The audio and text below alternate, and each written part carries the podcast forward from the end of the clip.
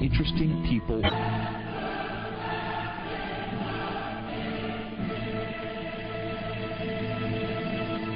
Welcome to Portal Paranormal Talk Radio, your door to the spirit world. Here's your chance to talk ghosts, spirits, psychics, and everything paranormal. For more information, go to w w w dot portal talk radio dot com. Now, Portal Paranormal Talk Radio brings you your hosts, Tuesday Miles,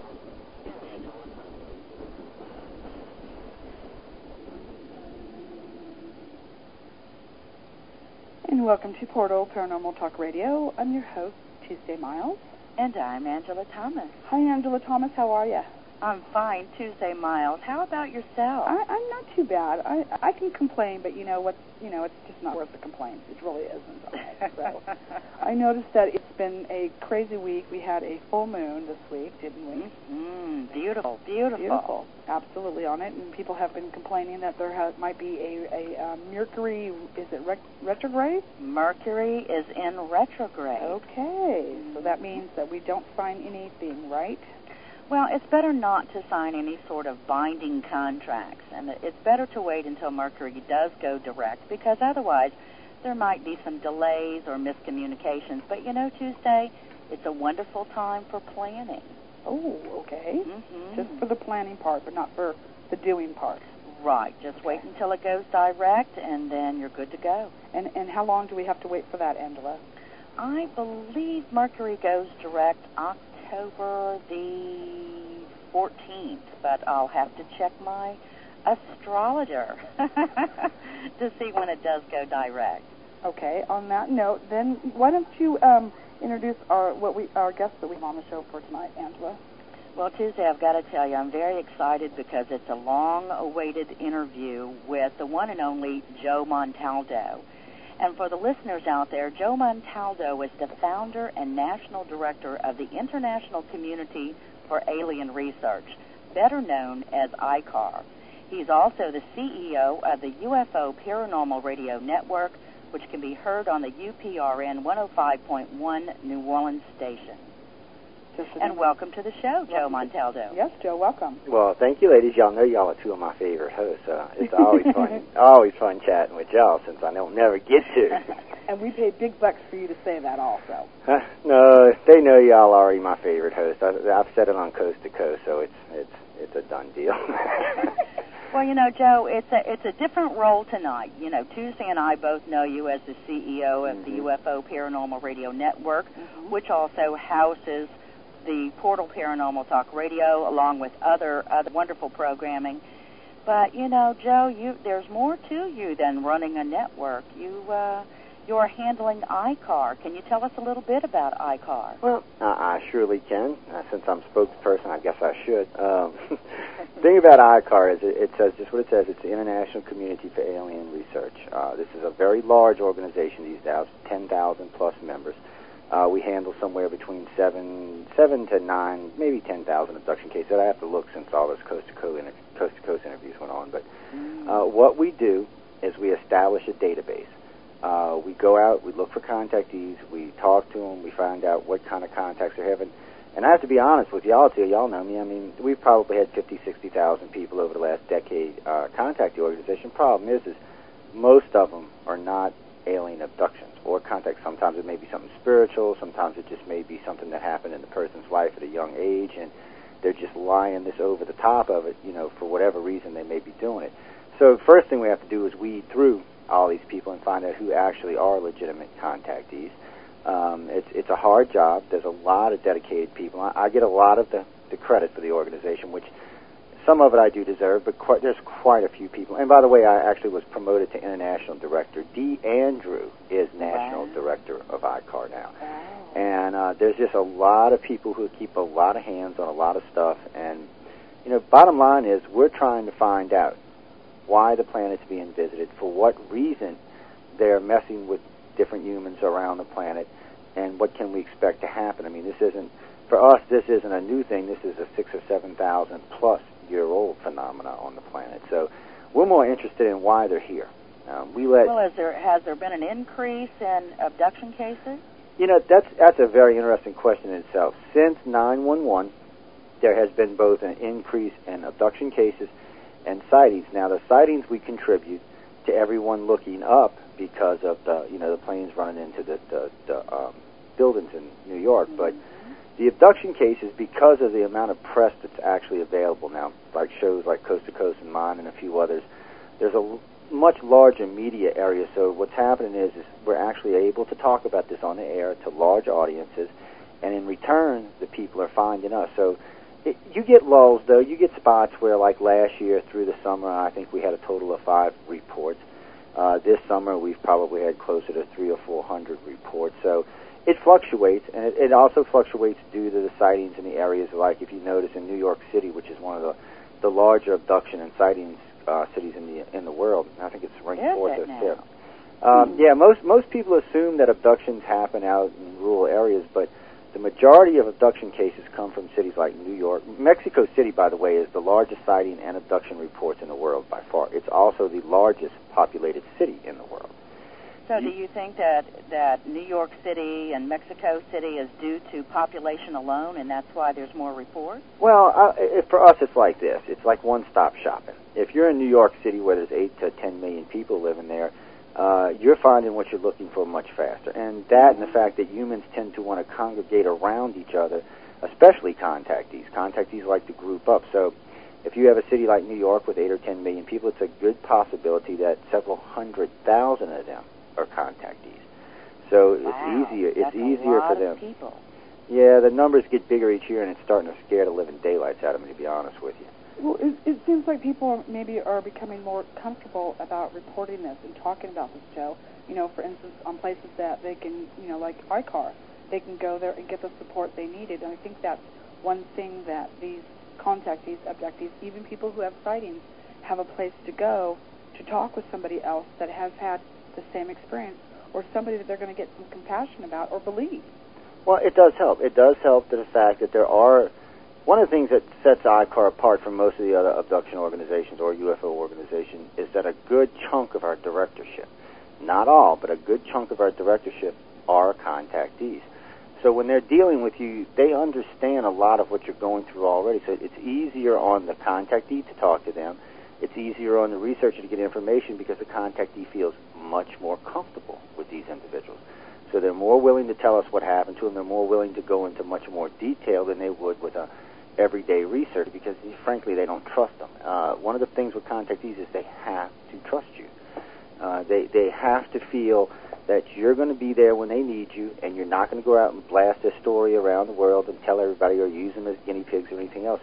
They're really looking for help. We're really looking for pieces of the puzzle. Um, with ten thousand contactees, we have a lot of pieces of the puzzle, but nowhere near enough to tell anyone coherently what's going on and why they're here. Um, so how do you tell a real abduction case from another? Well, that's a good question, and it's actually a pertinent question because of the show that was on prior to y'all's. Um, one of the things are is we have abduction criteria. We, we do not profess to be all over saviors because we don't think that we can save everybody. Even with as big a group as we have and as many professionals as we have, we do not believe we can save everybody. We believe we can help contactees, but there are people out there with serious mental problems, with other type of problems, with spiritual issues, none of which our organization is suited to help. So we have what we call a referral program. Uh, we refer people to individual psychologists or psychiatrists or researchers in other avenues, like in paranormal areas. With, with what, what you and Tuesday do, if somebody comes to me and I start, they start telling me about an experience they have and it sounds more paranormal than it sounds abduction, well, I'm going to refer them to a different organization because simply we're not the guys to talk to about that. If you've been contacted by aliens, we're the people to talk to, but a lot of these other things, we don't think we can help you there. Um, we, we like you being members and we like you giving us your information, but we're not going to be able to help you with that, so we're going to refer you to someone who specializes in that. Uh, it's a much better way of doing things. This way, everybody gets a nice, even realm of help, and uh, we're not causing more damage. See, the problem is, is if, if you're really not a trained psychologist and someone comes into you with serious psychological problems and you start messing around in their head trying to save them or bring them into religion or tell them they're contactees, you're going to do more damage than good. And that's one of the things, is being able to recognize the difference between what's considered an alien abduction and what may or may not be something else. And so we refer them, and, and it's the best way to handle it. Uh, we do specialize in alien abductions. We we track sightings, and we do have uh, um, part of the organization, thanks to Dee Andrews, uh, does physical cases such as, you know, U F Os and things like that. She's very well versed in it, and she handles that. I don't. I handle alien abductions, and and we all specialize. Uh, that way, the person who's contacting us is getting to the researchers that can help them the most. And if it is anything but that, like I said, we refer them. We, we, we're not going to poke around in somebody's head because we think we can help you. Okay, if you're a contactee or you've had a sighting, we can probably help you. If it's anything else, we're going to refer you to one of the many other organizations that I C A R works hand in hand with, because, frankly, we're not qualified to do that. What? Joe, do you think that any of these people that um, come up missing might have anything to do with being abducted? Some of them. Um, I, I wouldn't care to put a number on it. I, I would think that the reason we say some of them is because we have contactees, uh, cases that we know where people were contactees that have just disappeared. There's no trace of them. Nobody knows where they've gone. There's been le- police reports filed on for missing persons, and no one has an idea where they're going. And it doesn't seem to be any real foul play. And, you know, when the cops come in and do their search, there doesn't seem to be any foul play. The person has just gone missing. Most of the time, all of their stuff will be there, you know, wallet, pictures, keys, car, everything will be in their home. They're just physically gone. They're just gone. Well, of course, the police think that's murder or something else, and they do a thorough investigation, but a lot of times they can't find, you know, any bodies or anything else, and if they happen to be a contactee, it is possible. It's not that likely, but it is possible uh, that they just took them and kept them. And it so does let me happen. ask you, what's the difference between a contactee and, and, a, and one that has been abducted? Okay, this is a big sore spot in the ufology community. For I C A R, an abductee is someone who simply has not realized their experience. Uh, it is someone who is just waking up and realizing there's something going on in their life, but they're not sure what it is. Contactees usually have recollection. They have recall of what's happened. So maybe not full recall, uh, but they do a keeper, which is another level, have almost full recall of their contacts. So we actually have them broke up into three areas. The abductees, who are people that are coming in that know there's something going on in their life, but they're not sure what it could be. They're looking for answers. They're searching for answers. But they really don't understand what it is that's happening to them. Contactees, on the other hand, do. They know it's an alien contact, and they do re- realize and remember a lot of what's happened to them. So, you know, that's why we call them contactees, because they're actually, it's an interactive contact between them and the aliens, where an abduction isn't. Abduction is simply someone who was picked up. The aliens do what they want, and then they put them back. Uh, so, therefore, they're an abductee. Contactees have a, it's a... I wouldn't go as far as saying it's a two-way, uh, meaning that we have equal leverage with them, but uh, we do have some. Uh, the, uh, they do have some means to communicate with the aliens, and aliens sometimes assign them different things, like um, a friend of mine, Jim Sparks, and Katarina Wilson, and Suzanne Hansen are all um, what they call communicators. They have a need and a drive to communicate what happened to them to the world. And they all say the same thing, that the aliens have pushed this. Uh, it's an agenda that the aliens are pushing, not so much that they're pushing. So that the aliens are pushing the contactee to go public with it. Is that correct? Mm-hmm. They are. They're actually pushing them to go public. Uh, they wow. mo- See, you know, you hear people talk about disclosure and all. Bottom line is the aliens have disclosed to everybody they want to disclose to. Uh, contactees, abductees, whoever it may be, the aliens have already made contact, so they're not real interested in talking to the rest of the world. They found who they want to talk to. That's why we always say there's probably never going to be full disclosure, at least in the way that most people think of it, because as far as the aliens are concerned, they've already disclosed themselves to probably twenty percent of the world's population, and that's all they're interested in. The rest of the eighty percent they have no interest in. Hmm. So there's no need for them to disclose. What do you think is their agenda? Oh, Lord, that's a loaded question. I ever heard one. Well, I mean, if you had to break it down in sections, because I'm sure there's more than just one motivation to contact people all over the world and say, hey, here I am. But, you know, there's got to be more motivating uh, aliens out there. What What are your thoughts on that? Well, for us, first off, we there's at least three major types of aliens that are visiting the planet. So there's at least three primary agendas, and then there seems to be several layers and sub-layers and things like, like give you an example, um, in the seventies and eighties, there was over five thousand what we call missing baby cases documented, where a woman had gone into her doctor, had a blood test done, the doctor said she was pregnant, had an ultrasound done, the baby was there. Three months later, the baby went missing. Now, this is the kicker. When they went back in for the exam, the doctor said there was, there showed no signs of ever being pregnant, ever. Now, the doctor knows, and she knew that they were pregnant, but there was no physical evidence. There was no damage to the uterus. There was no swelling. The hormones were all back in balance. As far as they could tell, there was, you know, at first they thought they were, might have been spontaneous abortions, but that's not what it was. There was just nothing. There was, it was like the baby was never there. And since they had ultrasounds, they knew it wasn't a mistake. So, you know, so you have that going on, which is pretty common. Through, um, it's really funny because for kids who are, are being picked up, they don't seem to fear the aliens. They seem to have a much more open relationship. But from puberty to about age thirty, whether you're male or female, most of those experiments are quite horrific. Um, it's it, they're very intrusive. Uh, they have a lot to do with breeding programs and psychological abuses and how much the human mind can take, how much the human body can take. Uh, these are all things they run. Now, once you break thirty, uh, the contact seems to change quite differently. It becomes a much more open style contact, and they're more willing to share information on some of the stuff they're doing and, and for some of the reasons they're doing it. But no one can say one hundred percent sure what it is they want from us. We know that part of it has to do with our genome. Part of it has to do with psychic abilities and things along those lines. Uh, because one thing we learned early on is all contactees are empathic. We have never met a contactee or an abductee that's not empathic.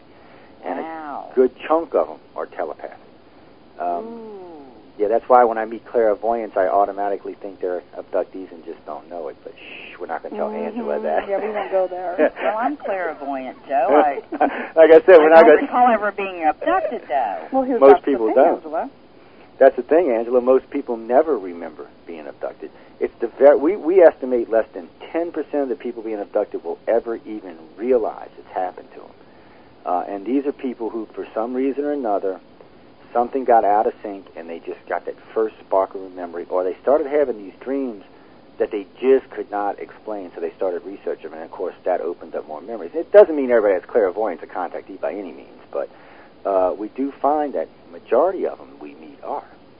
Uh, it's, mm. it's a very strange phenomenon itself, but sometimes we find it in family lines. So a grandmother, a great-grandmother, or so on and so forth could be an abductee. And um, there's no, you know, certain, um, you know, uh, as far as someone being white, black, Asian, or whatever, it's not something that they're, this is what I find, you know, very interesting, is, is that they're not really just concentrating on one type of, of race. No, they don't care. You know, it, it doesn't matter as far as that goes, it seems that, you know, or... You know, and, and I'm just wondering, is it that they choose someone who is going into a certain type of, you know, for instance, a doctor or a lawyer or somebody that's, that's you know, knowledgeable about electronics or something?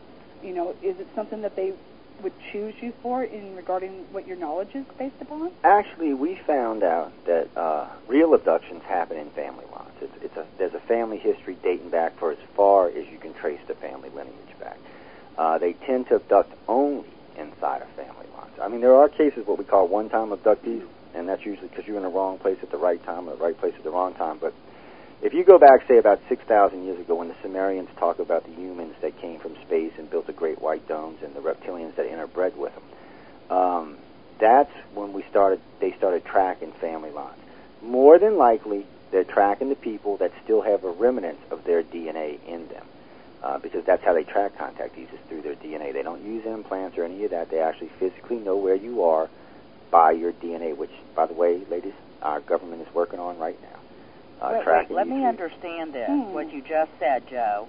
Are you suggesting that aliens are able to track individuals based on their hmm. D N A, being that they are part of, uh, you know, they are... not heirs, but descendants of those that were abducted? They're related, prior yeah. to them? Yeah, they seem they seem to be share some relation. Now, when it comes to the Greys, that's not necessarily true, but when it comes to the reptilians and the humans, it's, it's almost a guarantee that they're abducting people because of a, a, a direct lineage. Um, the Greys seem to be doing it for a different reason, but the reptilians and the humans seem to be abducting people because they're directly related to them. Um, they're staying, and it's easier because first off, they can track you via their D N A, but secondly, if you have some of their D N A, it's much easier for them to adjust you uh, to help with your psychic abilities, to communicate with you, because we what they call, they have downloads where the aliens constantly are in contact with the contactee, and a lot of times instead of abducting them, they just download information into their head. And uh, you're not going to really, really, really do that with a person who doesn't share that D N A. Um, the human mind really at this point isn't that well developed, so I think they stick within those lines from the original interference. Whenever they originally interfered with our population, whether it was six thousand, ten thousand, or fifty thousand years ago, since that point, that's how they track us. That's the families they're interested in, because beyond any reasonable doubt, they abduct in family lines. Right now we're running like ten generational cases where there's five or six family members that are contactees, you know, six generations. Wow. And uh, so we know now that that's how they do it, and we know that they're doing it because for some reason or another they're either related or they're, or they're closely related. But something else that we learned, too, was genetic memory. The reptilians seem to possess genetic memory. The contactees that are being picked up by the reptilians can actually sit down and go, they'll, they'll describe these cities and these underwater libraries and all kind of stuff. They describe them identically, by the way. It doesn't matter if it's someone from Australia, the United States, or Europe, and it doesn't matter what age they are or how long ago it was or if it's present day. They always describe them the same way, and it sounds like genetic, because they're not actually there. So it's like a flash. They're, it's actually someone else's memories. And in genetic memory, that's how it would work. Would you pick up okay, so let me ask you something, because I'm not an expert by any means in, in ufology or aliens or anything of that nature. You just mentioned reptilian. Mm-hmm. Is this a type of alien? Yeah, and reptilian is not an accurate description. They're actually amphibians, but they are a type. Uh, the best place to, for a, a, a new person who's getting involved in the field, the best place to understand the amphibian reptilians would be, I would tell them to start with the Dogon. Uh, the Dogon have a large verbal history of uh, being visited and some unique information, to say the least. Uh, and they also seem to know things far beyond their technological means. I mean, they're just an African tribe. Uh, but yet they can tell you the weight and mass of Sirius A. They can tell you the orbit of Sirius B. They predicted Sirius C, which we just recently found a few years ago. Matter of fact, Sirius B can only be seen with a radio telescope. It cannot be seen with the naked eye, but yet they knew it was there three hundred years ago. But now Sirius is in our own galaxy, is that correct? Mm-hmm. It's in our own galaxy. It's, uh, I think it's like forty-four light years out or something.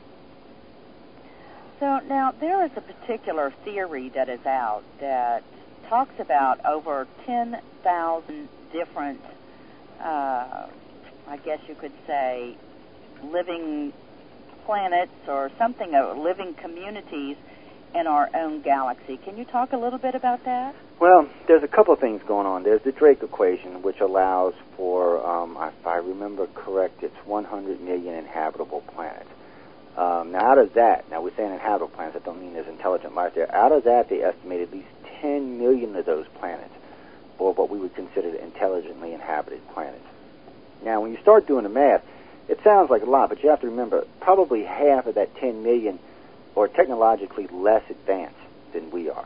Probably another two or three million are around the same stages of uh, technological advancement. But then you still have those two million that seem to be well in advance of us. Everybody forgets that Earth is only five billion years old. Man itself is less than two million years old. The galaxy is fifteen billion years old. So any life that started out there on a sun that was only a billion or two billion years old is, is, is at least eight billion years older than we are. Even if they're only one hundred thousand years older than we are, they're so much more advanced. The only way we could perceive them, especially in the ancient days, would have been as gods. There would have been no other way to perceive them. It would be the same thing as if me and you went back two thousand years ago with our big lighters and our flashlights and our pistols and our cars and our computers. They would only think we were gods. There would be no other context for them to even imagine what we were. Uh, and we could tell them we were from the stars, and, but they would just say we were from the heavens. They wouldn't understand extraterrestrial. Uh, so, so, do you think that they could have the cures for some of the things that we have always been, I mean, trying to discover? No, I'm sure they do. I'm sure they have a lot of things that could help humanity out. Uh, why they don't give them to us, or why they don't interfere, like when, like right now with the United States and Russia teetering on World War Three, Why they don't get involved, I don't know. Um, I would have to say that uh, you can't say they don't interfere because we already know they're interfering, so there's a reason why they don't interfere like that. And it might simply be the fact that they're not really interested in eighty percent of the planet. They figure if something does happen, they can save their contactees. Uh, so if the other eighty percent die, that's just making room for the twenty percent of the contactees that are left. So you got to remember, they don't right. think like we do. Okay, they really don't. They're alien to this planet. At least two of the species are alien to this planet, and they really don't think in the context we do. And you also have to remember that they probably don't consider us much more than you would talk to your pet. Uh, they really, you know, everybody'd be upset if they lost their pet and it would, it would damage your lives, but it's not like losing a child or a spouse. And the thing of it is, is that's pretty much how they view us. They, they do not consider us to be their equals in any shape, form, or fashion. Uh, they know maybe one day we might be in a half a billion or a billion years, but at this point we're not. And so a lot of times they treat us, you know, just like we do when we go up to Alaska and we want to check the polar bear. We fly over, we tag the polar bear, we grab it up, we weigh it, we probe it, we stick it, we tag it, we put a thing on a tracking device, and then we release it. Well, as far as that bear is concerned, he just got abducted by aliens. So, you know, so it's basically the same principle. I mean, they're doing the same things we're doing, and it's not that we don't abduct their own people. We do. So, you know, we can't even fault them for that because it's stuff that we do ourselves, and they're treating us basically the same way. They're, you know, it's a lot of times it's aggressive.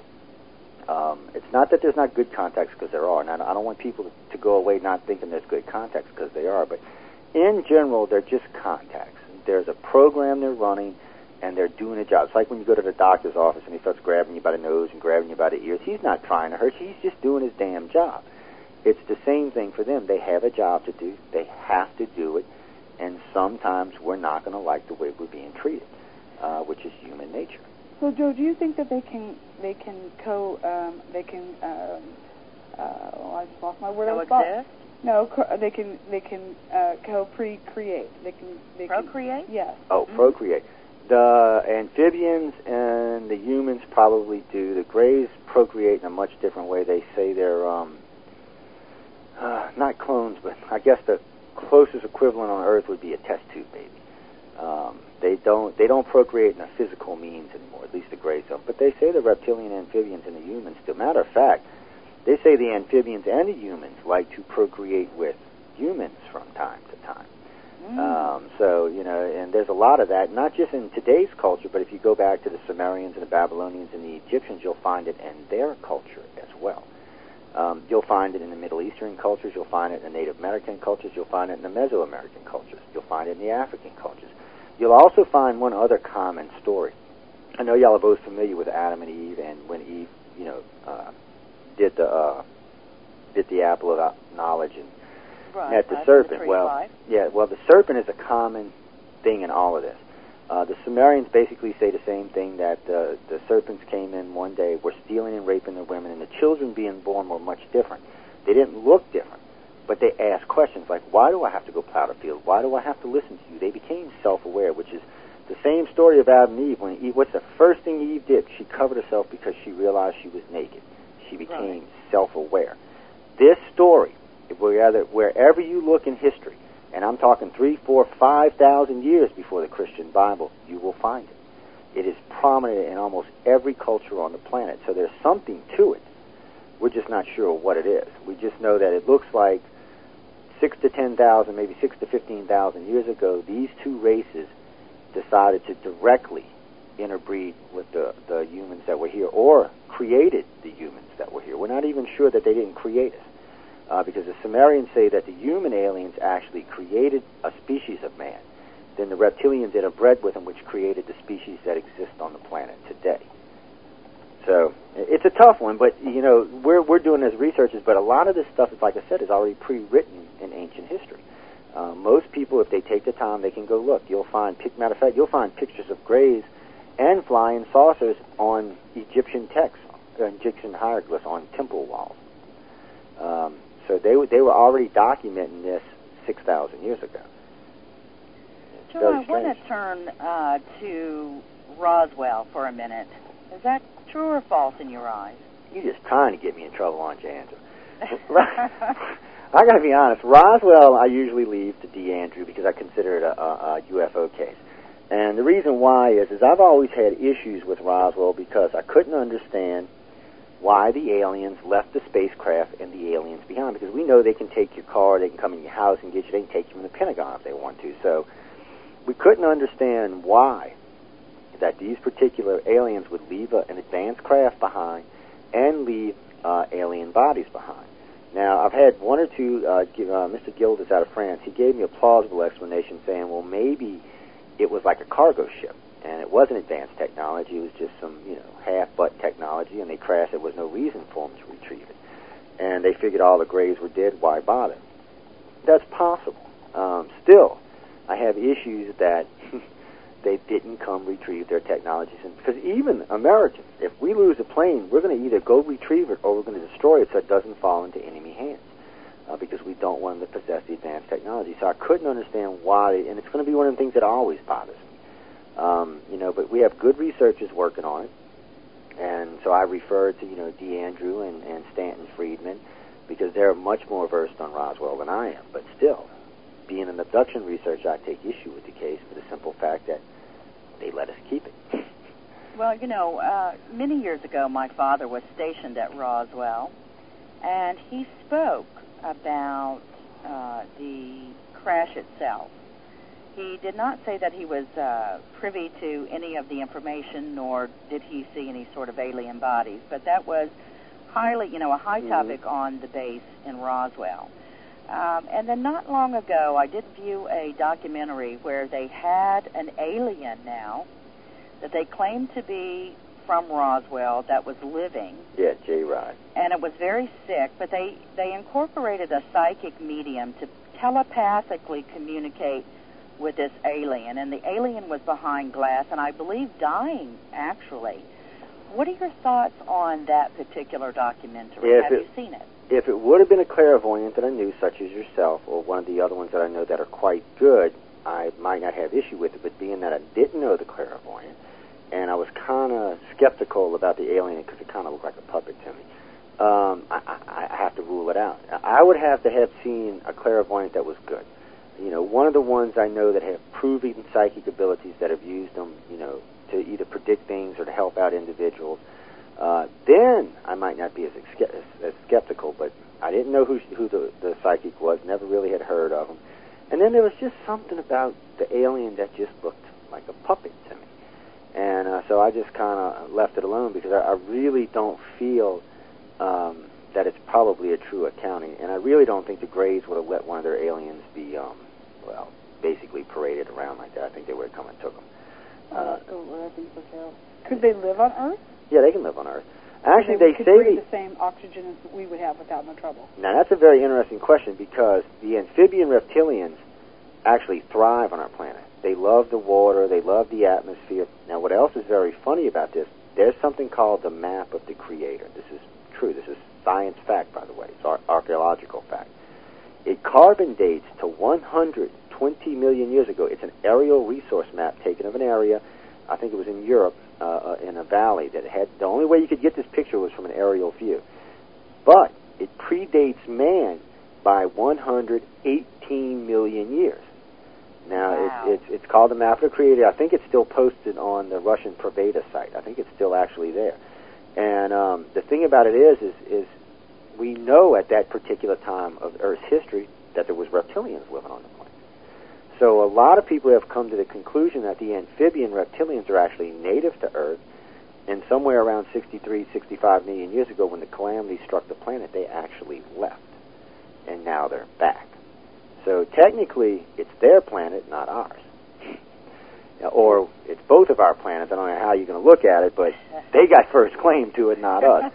And yeah, that, that just freaks me out in itself, but there is actually physical evidence for that. Also, Harvard and Cambridge did a what they call an evolutionary study on what the raptor would evolve into after about forty million years. Well, guess what? It looks a whole hell of a lot like one of the amphibian reptilians. Uh, it's just one of those things. And then there's another study that uh, one of the mathematic companies did that said it is physically impossible in one point five billion years of life, because that's how much life's been on the planet, one point five billion life years there's been life on this planet. They said it's physically impossible that we're the only intelligent species to evolve. They're saying that probably in that billion years before we were even, or that one billion four hundred million years before we were ever here, uh, they were here. See, because what you got is you got three point six billion years of life, but you only have one point five billion years of what we consider to be life like us, meaning uh, meaning in an animal form. You, you've got the single-celled organisms that started a billion, about a billion and a half years after the planet started to cool. They actually dominated the planet for, I don't know, one point eight, one point nine billion years.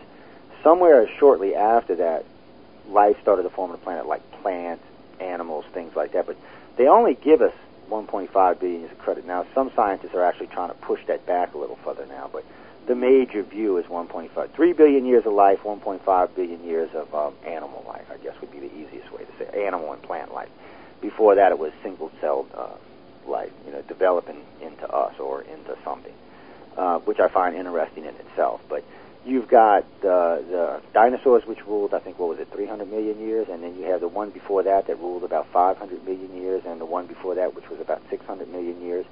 So you've got a billion years of life prior to the life that's on the planet today. Remember, this is the fourth set of life on the planet. Man, uh, that's absolutely amazing. So, you know, when you get into all of this, you, you, it gets really confusing, but still, there's actual physical evidence to suggest that there was something here prior to man. What do you think the lifespan is on, a, on an alien, Joe? Well, on a gray, as far as we know, the grays have unlimited lifespan. There, there is no limitation.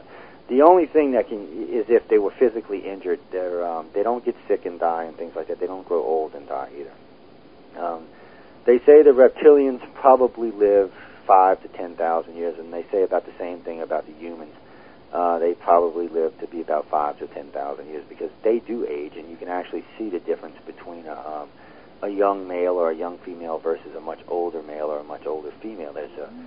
there's a dramatic difference, but there seems to be several thousand years between those points.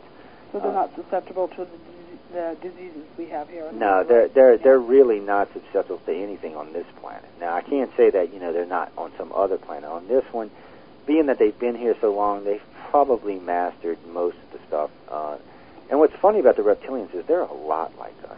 They're, they're shaped a lot like us. Uh, they act a lot like us. They even have fundamental religions like we do. It, they, they seem to be much more closer to us in evolution than the other two are. Even though the human aliens kind of look like us, the Sumerians said they could not breathe the atmosphere on this planet. They built, when they first came, they built two great white domes. Then they created a species uh, to work the planet. Uh, that species, in turn, said, well, wait, we're like the gods. Why do we have to work? So they created another species, which was supposed to be the subspecies of man. And then that's the one the reptilians interbred with and created today's species. Now, all of this is all written down six thousand years ago. This is not even my own stuff. This is stuff that you can find in the Sumerian, the Egyptian, and the Babylonian text. Uh, this is all stuff that's readily available to be read online, matter of fact. So uh, these are things that the ancients were talking about long before we started talking about aliens or abductions or anything along those lines. The real scary part is, is their descriptions match the abductees' descriptions of today. That's what gets scary. They're given the almost identical descriptions. Well, Joe, one of our guests in the virtual auditorium on pal talk dot com is asking, uh, what about time travel? Can aliens do that? I, I, I have to say I think the Greys, and well, I don't know if time travel is the right way of putting it. We, we found something.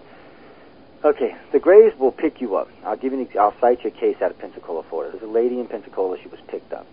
Uh, she had gone out to dinner with her husband that night, so she'd gotten all dressed up, shaved her legs, shaved on her arms. You know, things women do, and I'm not going to get into all of that. But anyway, she woke up the next morning with three weeks' worth of growth on her legs and under her arms. Now, first off, most ladies who shave are not going to never let that happen.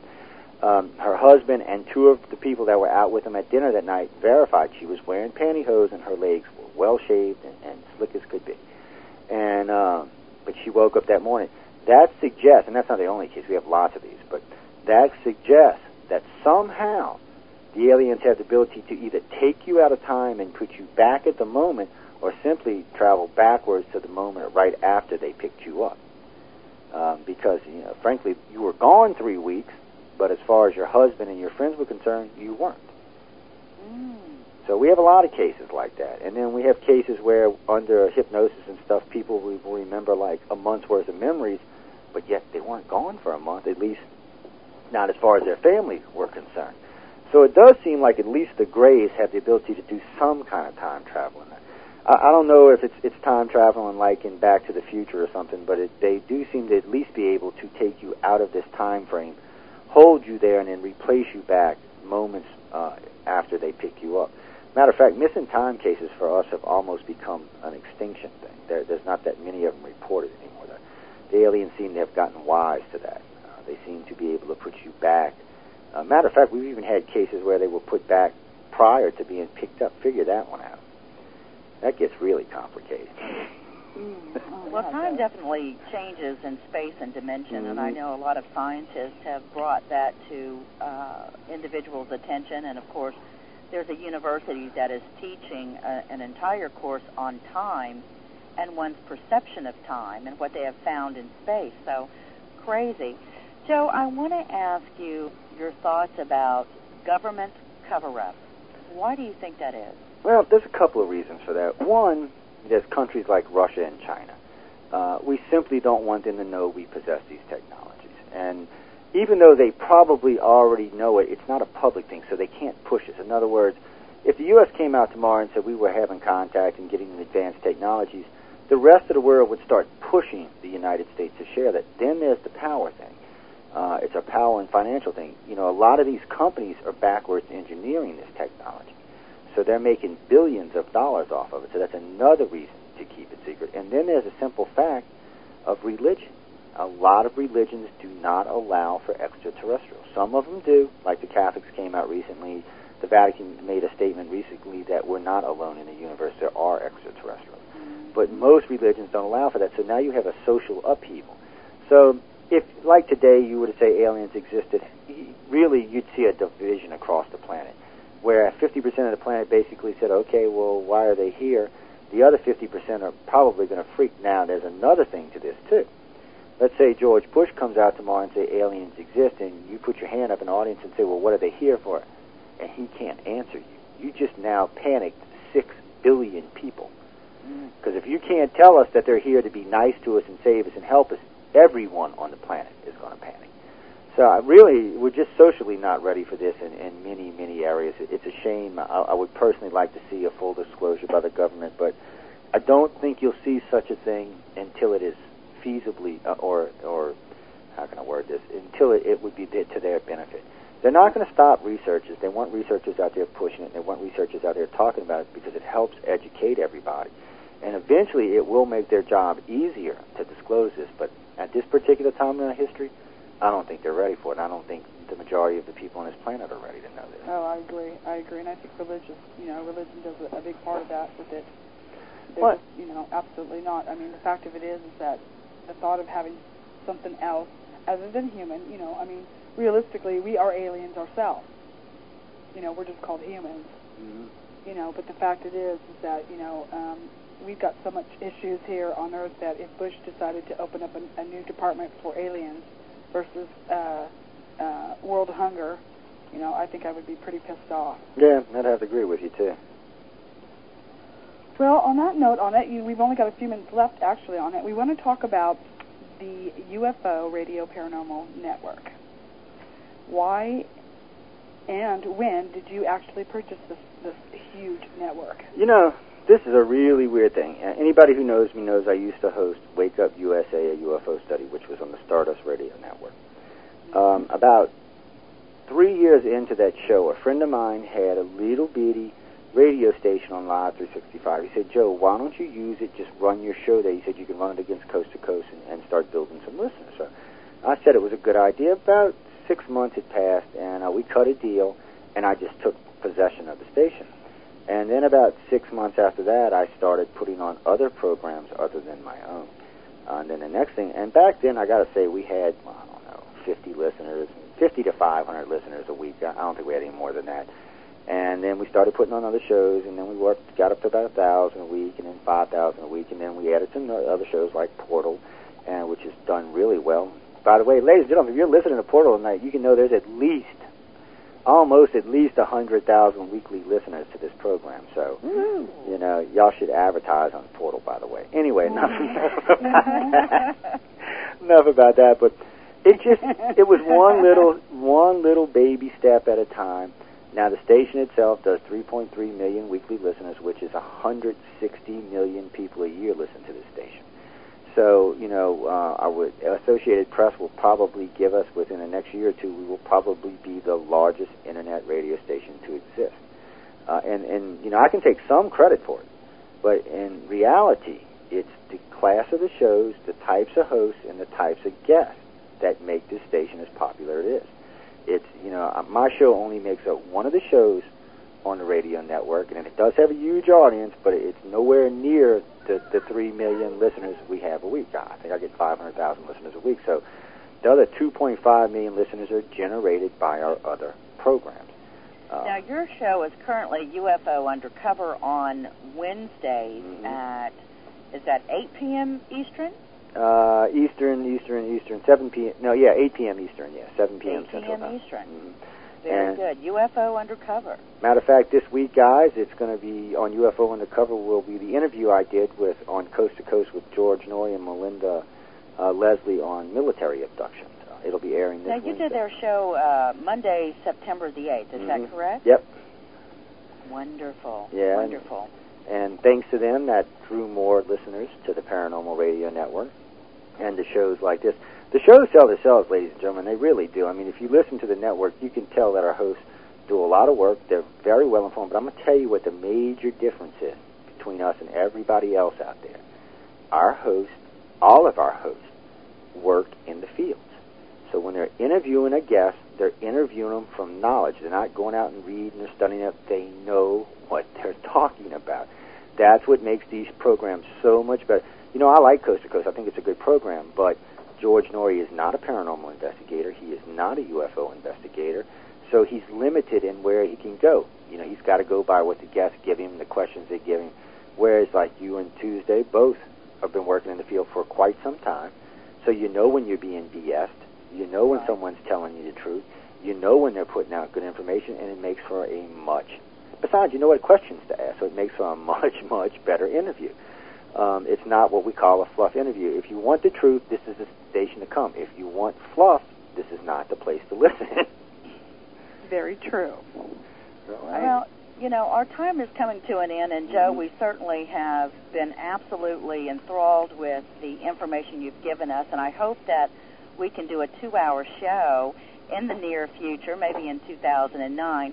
For those of you listening, if you'll go to w w w dot paranormal radio network dot com to look to look and learn more about U F O Undercover and all of the great programming that the network has to offer. Mm-hmm. And also visit portal talk radio dot com to learn more about Joe Montaldo, the International Director of I C A R and also C E O of the Paranormal Radio Network. That's I mean, right. What's next, Joe? Um, you know, are you going to buy yourself a baseball team? Oh no, let's not get crazy now. Let's let's get the station where it needs to be.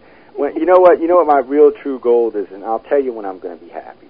When my hosts are making a couple of grand a week for their programs, I will be the happiest camper on the planet. I, I, no, I, it's serious, because I, really I don't need the money. I have a, I have a construction company in New Orleans that does quite well. I mean, I'm not a millionaire or anything by any means, but it does quite well. I mean, I, I live a good life. Um, but for me, you know, it's always been about getting information out. But for the host, I would really like, especially y'all and a few other hosts that are on the network, I would really like to see them, you know, getting money, it, even if it's just money for their research. You know, so they, they have something to do for research, so they're not taking it out of pocket, because I know all of us take money out of pocket for this, all of us. I don't I don't think most of the listening audience understands that, you know, all the hosts are volunteers, and all their time is volunteered. If they're doing press releases or anything else, it's coming out of their pocket. Mm. If they're doing long distance, they're paying for it, guys. Mm-hmm. So at the very least, donate to the programs. You don't have to give it to Paranormal Radio, but take care of the programming, because if you don't, they may go away one day. Something to think about. So true, Joe. So true. You know, uh, one of the things that Tuesday and I uh, are very proud is to have experts like yourself come on the show and provide a lot of information to our listeners. So it is important to support the shows that you're hearing on the Paranormal Radio Network. Joe, tell us a little bit about U P R N in New Orleans. Uh, any updates on that? Actually, yes. Just recently we got our first official poll. Um, we have a thirteen percent market share in the city of New Orleans, which is as good as any major radio station here except for W W L, which has an eighteen percent market wow. share. Wow. Absolutely uh, great. Yeah, and which they are the god of radio. Anyway, they broadcast coast to coast. So, and, and, but still, I mean, we're competing with uh, R and O, which is a talk radio, which is called the Rush, I don't know, it's Rush Limbaugh has it, and then W W L, which is an A M talk radio station. Uh, we're actually beating R and O, by the way. Uh, we're three points higher in the market share, and we're actually supposed to grow over the next six months. So uh, we've already taken that one out. We'll probably catch up with W W L, and it's because of the topic matter. Um, granted, I know some people find this stuff to be out there, but I have learned one thing since I got into radio. Most Americans, and most Europeans, most Australians, and a lot of the Chinese really have a big, big interest in this. Uh, and there's something here for everybody. Just on y'all show alone, y'all cover several different areas. Well, it's, you know, and like Angela and I both say, you know, we're not here to judge, but to open the doors of all possibilities and, and, and just to open up people's minds and thinking that, you know, it might not happen to you and it might not happen to your relative, but it could have happened to your neighbor, something along the line of what we carry on the show. And for that person to find the information Um, that they need to help them through whatever they've gone through is a bonus for us. It is, and, and uh, well, y'all do a good job, and Karen does a good job, and uh, Patrice does a good job on Global Focus. Dee, oh, speaking of that, Dee, Dee Andrews, who I was just talking about being the national director, her husband, David Andrew, will be interviewing my wife, Linda Montaldo, on Eye to the Sky tomorrow, six to eight p.m. Uh, Central Time. Now, this is the first time she's ever talked about any of her experiences in a public format, so I'm actually looking forward to the program. Absolutely. And I know Linda, and Linda is a wonderful lady and, and very informative about everything that uh, I can say about U F O. She got me um, out of the fear zone with it, and, um, you know, I mean, and that was a lot. I was ready to pack my stuff, and I was out of here. Yeah. And she has a, a different take on it than I do. Um, Uh, we agree on a lot of stuff, and I'll tell anybody who's going to be listening to the program tomorrow, don't expect her to be a carbon copy of me, because if you are, you're going to be disappointed. Oh, hell no. She would never be able to say all these words in, in five minutes here, Joe. Aren't you? She's she's uh, she's actually articulates her beliefs in this very well and what she considers to be real and not real, and since she is a great contactee, I, I give her a reference on that because you know, she's been physically taken, so I, I leave it to, to her to decide what's going on there, but I would tune into it. Yeah, it's not something you, you, if you miss it, you're going to regret it. But I know I'm running you out of time here. I see you got about a minute left yep, to go. Yeah, we sure do. We have a minute left, and uh, joining us on our second half of the hour is Dan, me, Winnie, Angela. I said that right, didn't I? You certainly did. I'm very proud of you. And he, he will be joining us and talking about the dangers of the paranormal. And um, stay tuned for that because he's got a lot of interesting things that uh, people really need to stand up and listen to. So. Thanks, Joe, so much, and we're going to go to break here on us. This is uh, Portal Paranormal Talk Radio. I'm your host, Tuesday Miles. And I'm Angela Thomas. And stay tuned. We'll be back in a few minutes.